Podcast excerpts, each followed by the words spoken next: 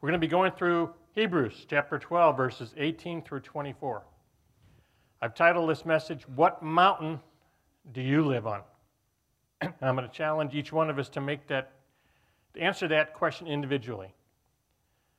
Beginning at verse 18 of Hebrews, For you have not come to what may be touched, a blazing fire and darkness and gloom and a tempest, and the sound of a trumpet and the voice whose words made the hearers beg that no further message be spoken to them. For they could not endure the order that was given. If even a beast touches the mountain, it shall be stoned. Indeed, so terrifying was the sight that Moses said, I tremble with fear. now, this refers back to Exodus chapter 19. I'm just going to go there for a, for a couple minutes here.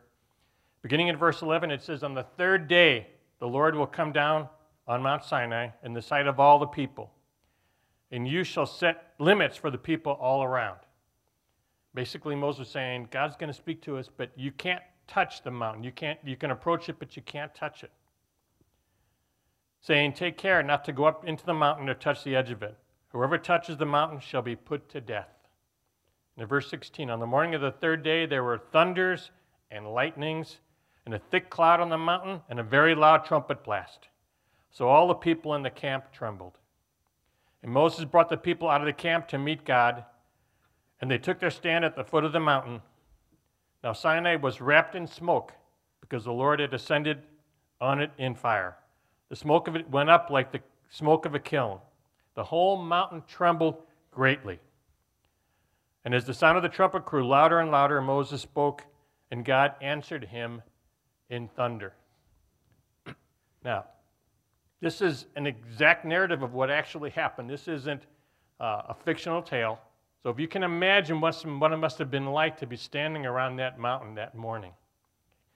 Thunder, lightning. Have you ever been in a really intense thunderstorm or lightning storm? Okay, it can get it can get intense. Okay, you ever been involved in an earthquake? You know what it feels like. Okay? All these things were going on. Fire literally was coming down from heaven, touching the mountain. All of that. God would reveal Himself in this way, and it was a pretty terrifying way for the people. To be honest, it doesn't sound like a God that we'd want to kind of snuggle up to or press into, but he still is that God.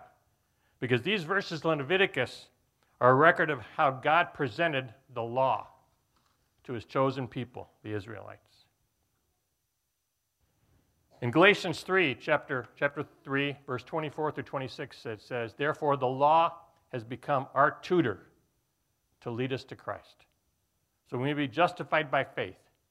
Now that, now that faith has come, we are no longer under a tutor, for you are all sons of God through faith in Christ Jesus. That law is a tutor to point us to Jesus. Now, if you remember at the beginning it, back in Hebrews, it says, We have not come to that mountain. But he's showing us what it was for the Old Testament saints. He's showing that they had to understand that they were a people who were guilty before a holy God. And that's a place you really have to start. You really do. Isaiah 6 5, Isaiah said that when I saw the king Uzziah, and the day that I saw him, he also saw the Lord. He recognized who God was, and he said, Woe is me, for I am lost, for I am a man of unclean lips, and I dwell in the midst of a people of unclean lips. For my eyes have seen the King, the Lord of hosts. The law was designed to let us see a holy God, to allow us to see that in order for us to be able, at the Old Testament, for us to be able to press into God, we had to be able to follow those rules. We had to be able to follow the law, to do everything that the law said. The Jews had been freed from Egypt and would become a nation, but this was their infancy.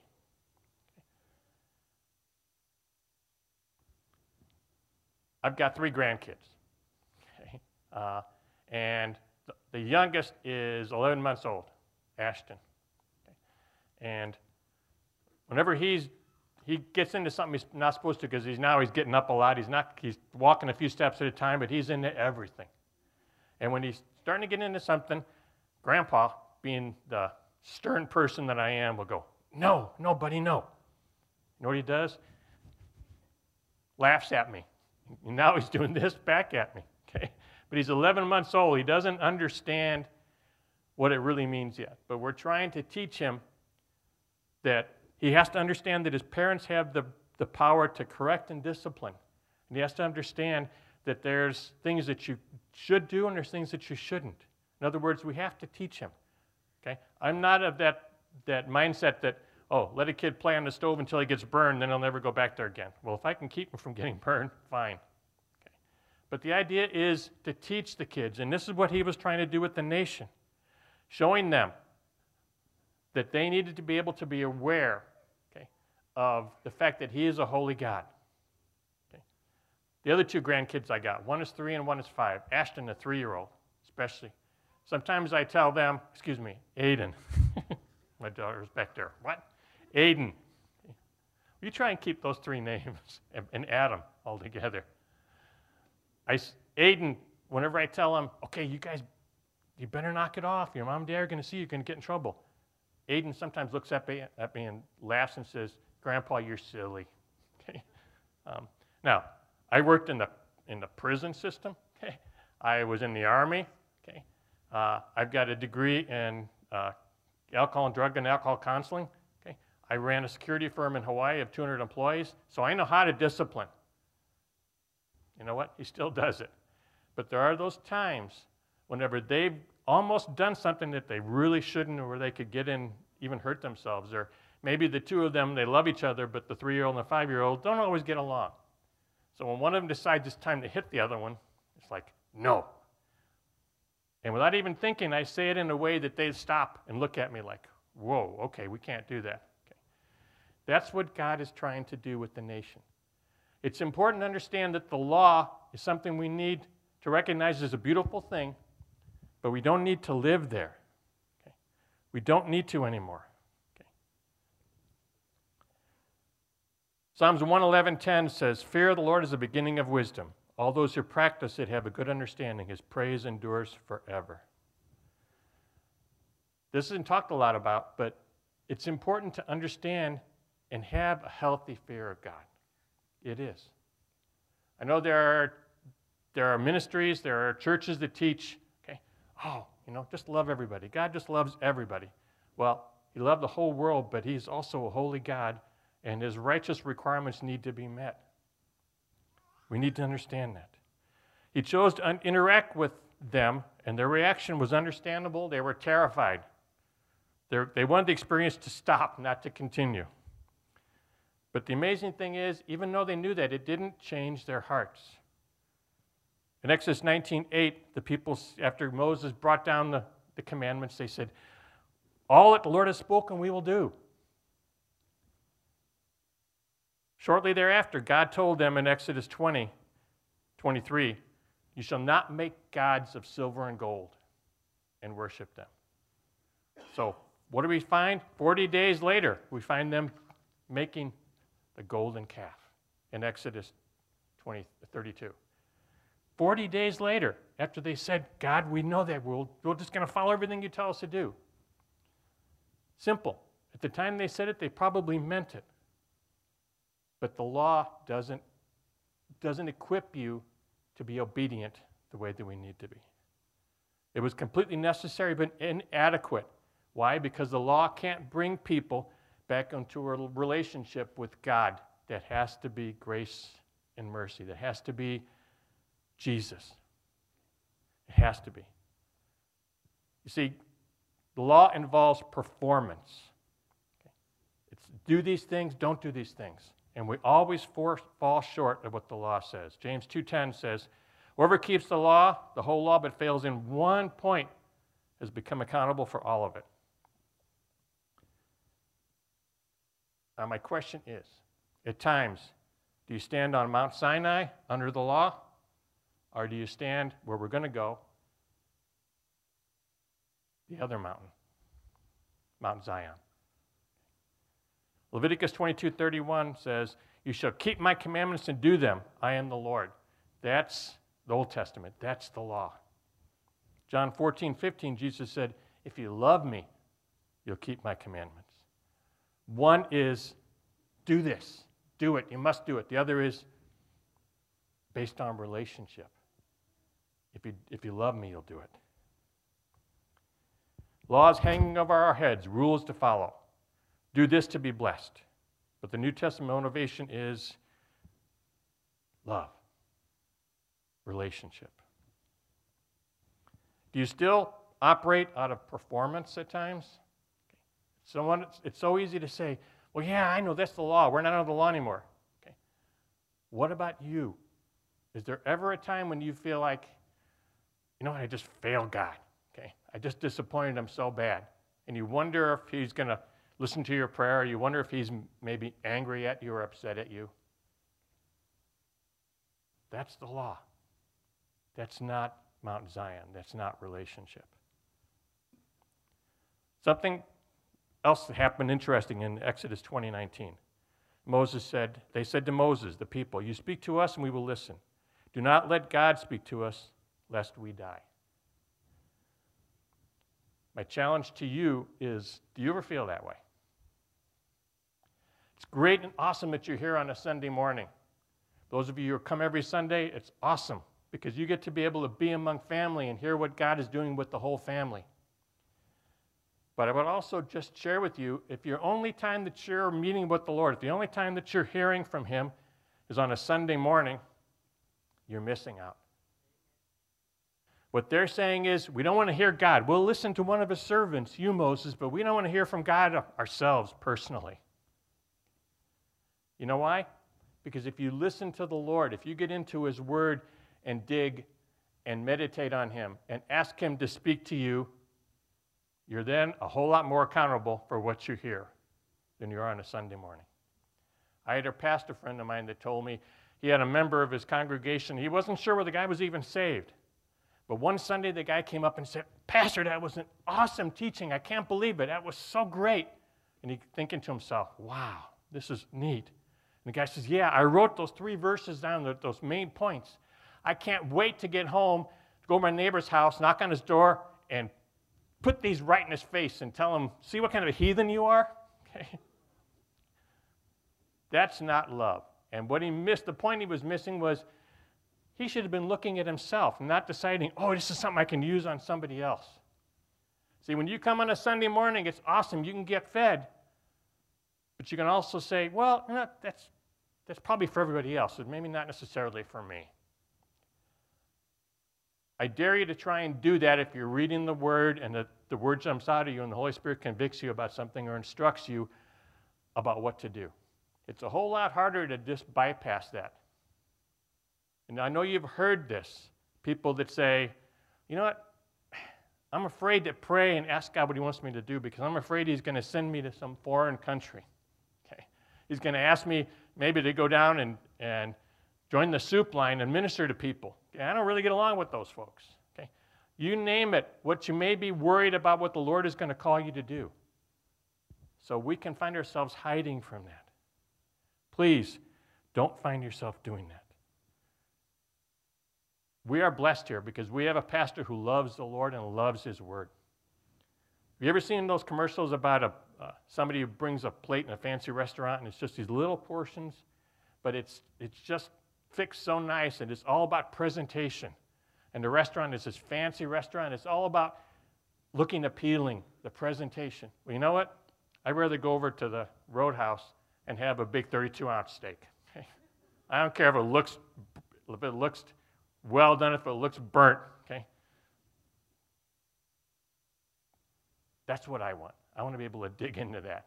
Okay? There are places that you can go where it's all about presentation. It's all about making you feel like, oh, this is appealing. You know what? God's word is appealing enough. Because God's word is what we need it gives us life. And we need to make sure that we're going personally to the Lord on a regular, daily basis. More than just daily. We, we heard it this morning. God has a plan for each one of us. We don't know what the circumstances we're in is and what God is bringing about for something in the future or even right now. So we need to live in the presence of God. That's what's important. Then back in Hebrews chapter 12. You know what a hinge is, right? Okay, well, this, I would call this a hinge verse. But you have come to Mount Zion. He explains what law is. He explains what Sinai was, but he said, But you have come to Mount Zion, to the city of the living God, the heavenly Jerusalem, and to innumerable angels in festal gatherings. I know it's a big thing now to see angels, and they got this, this, you know, little statues of them, or they got the long flowing robes. A lot of times they're even women that are angels. Okay, uh, I'm not saying that there aren't women angels.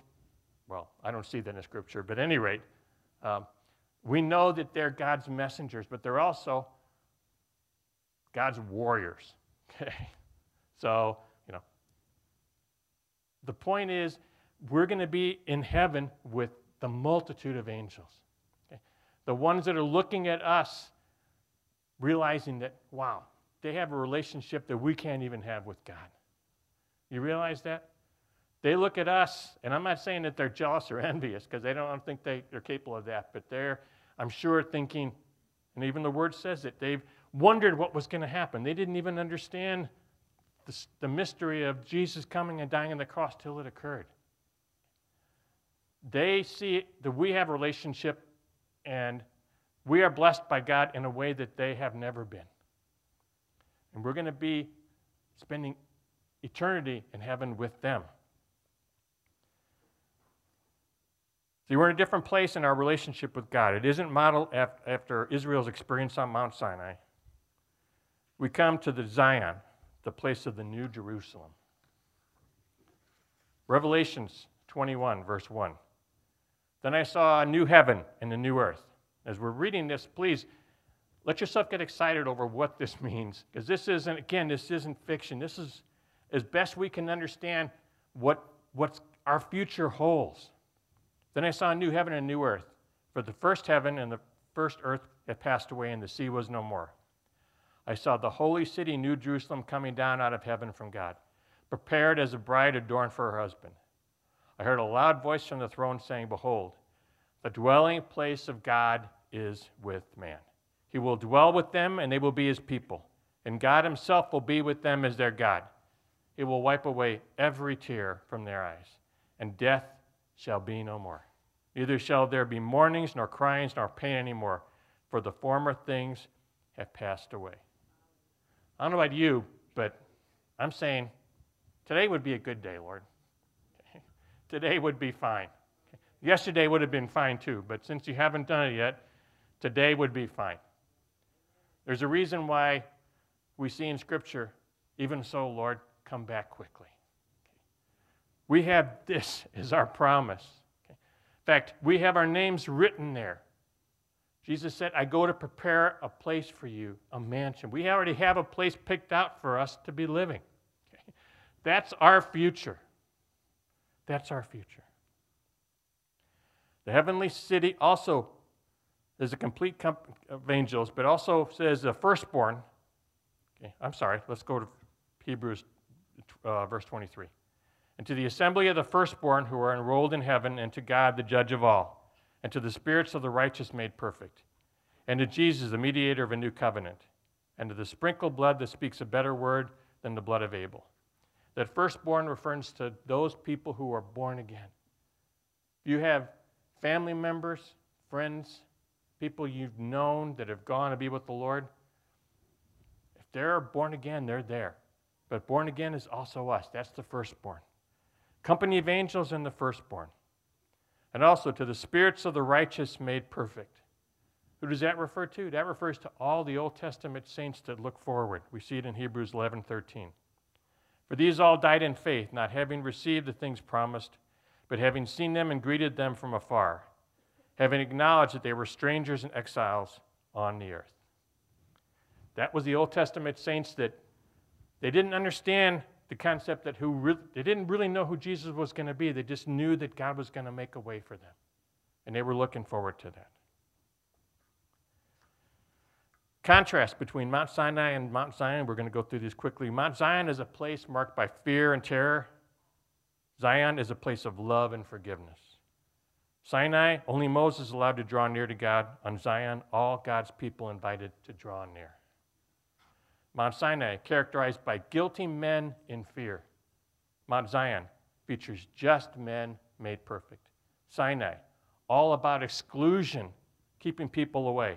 Mount Zion is all about invitation. Come to me, God says. Mount Sinai is all about law, Mount Zion, all about grace. Best of all, Mount Sinai had a mediator, Moses. Mount Zion has our mediator, who lives forever with us, Jesus. Doesn't get better than that, folks. It doesn't. John 1:17 says the law was given through Moses, grace and truth came through Jesus Christ. Romans 8:3 says for God has done what the law weakened by the flesh could not do by sending his own son the likeness of sinful flesh for sin. He condemns sin in the flesh in order that the righteous requirements of the law might be fulfilled in us. What the law couldn't do, Jesus did.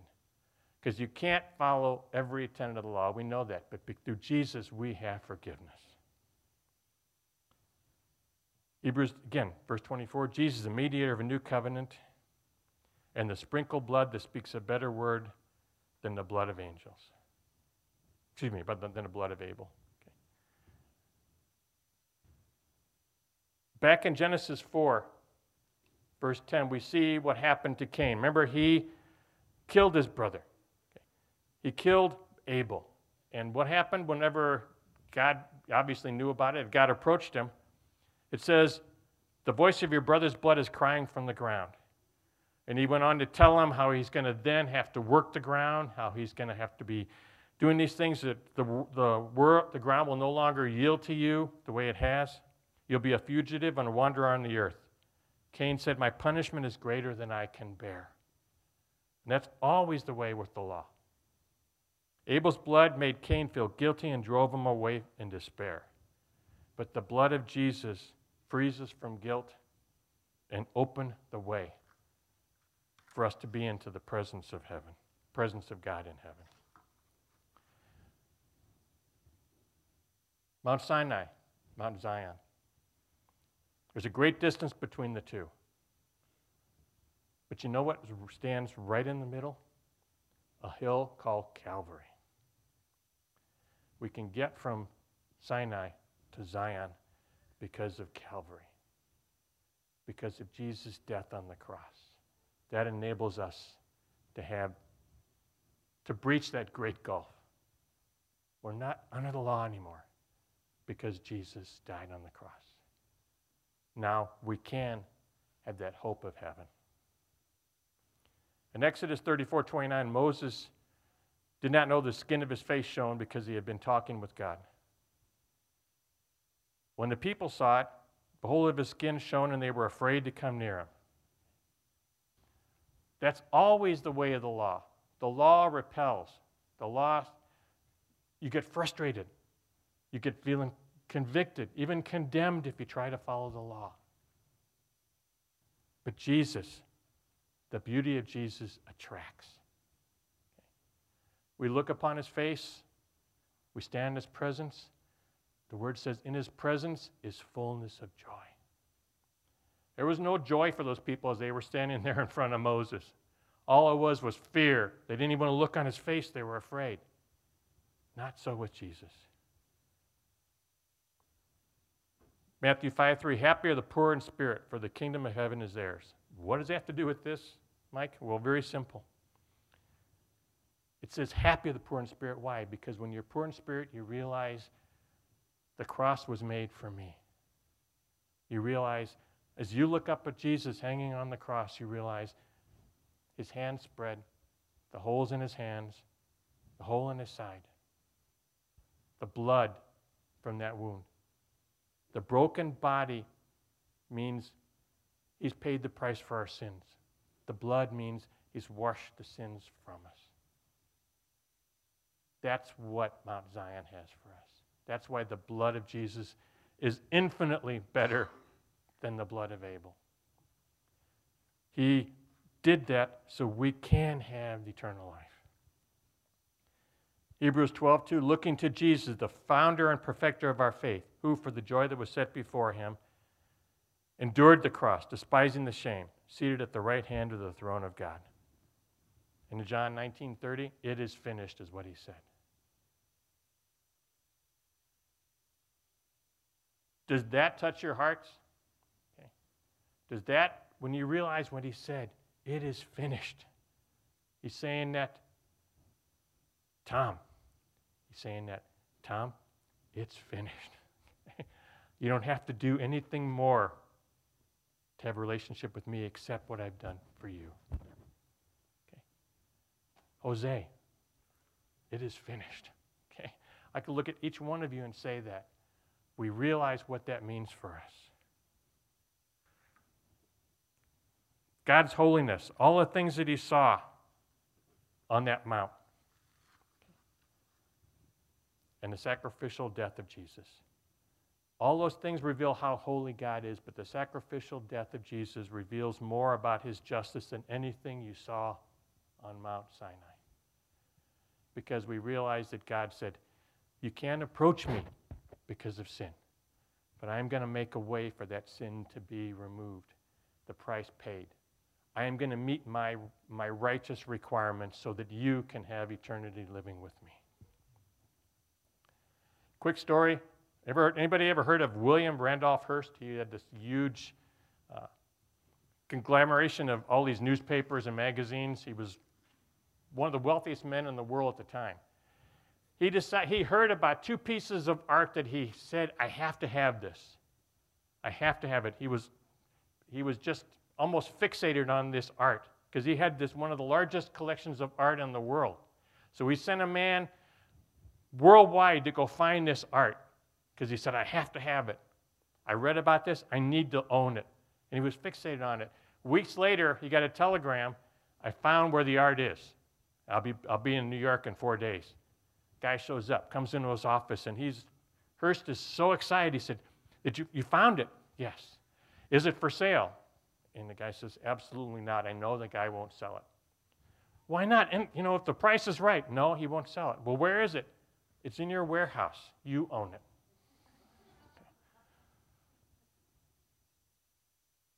How often do we find ourselves that way with Jesus? How often do we find ourselves saying, I need forgiveness right now. Okay? I need healing, physical healing, emotional healing, relationship healing. I need direction. I feel lonely. I don't feel accepted. I need to be loved. And we look at all the wrong places for it. See, it's okay when you're going through that to pick up a phone and call a friend. You know what? You should pick up your Bible read your word, you should clear your heart and start talking to Jesus first. How often do we forget the treasure that we really have in Him?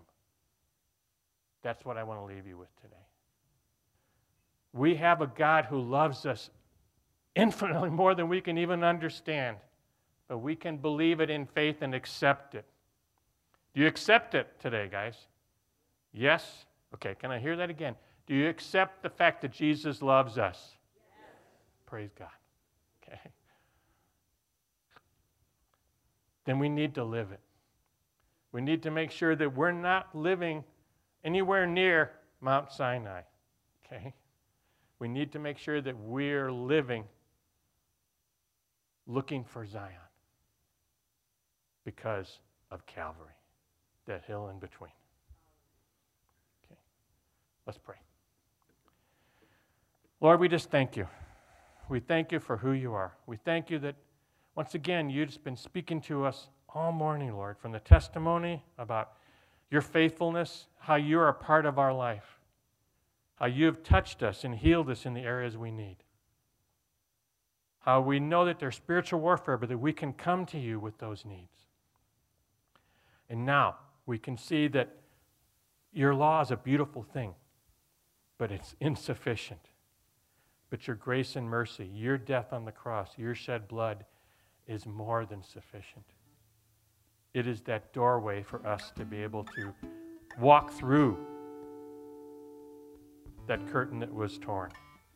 we can walk into your presence. Help us to be doing that daily, moment by moment. Help us not to forget the treasure that we have in you. Lord, we love you and we praise you. I pray you be with each one of us this coming week and help us to remember how much you love us. In your holy and precious name, our Lord Jesus Christ.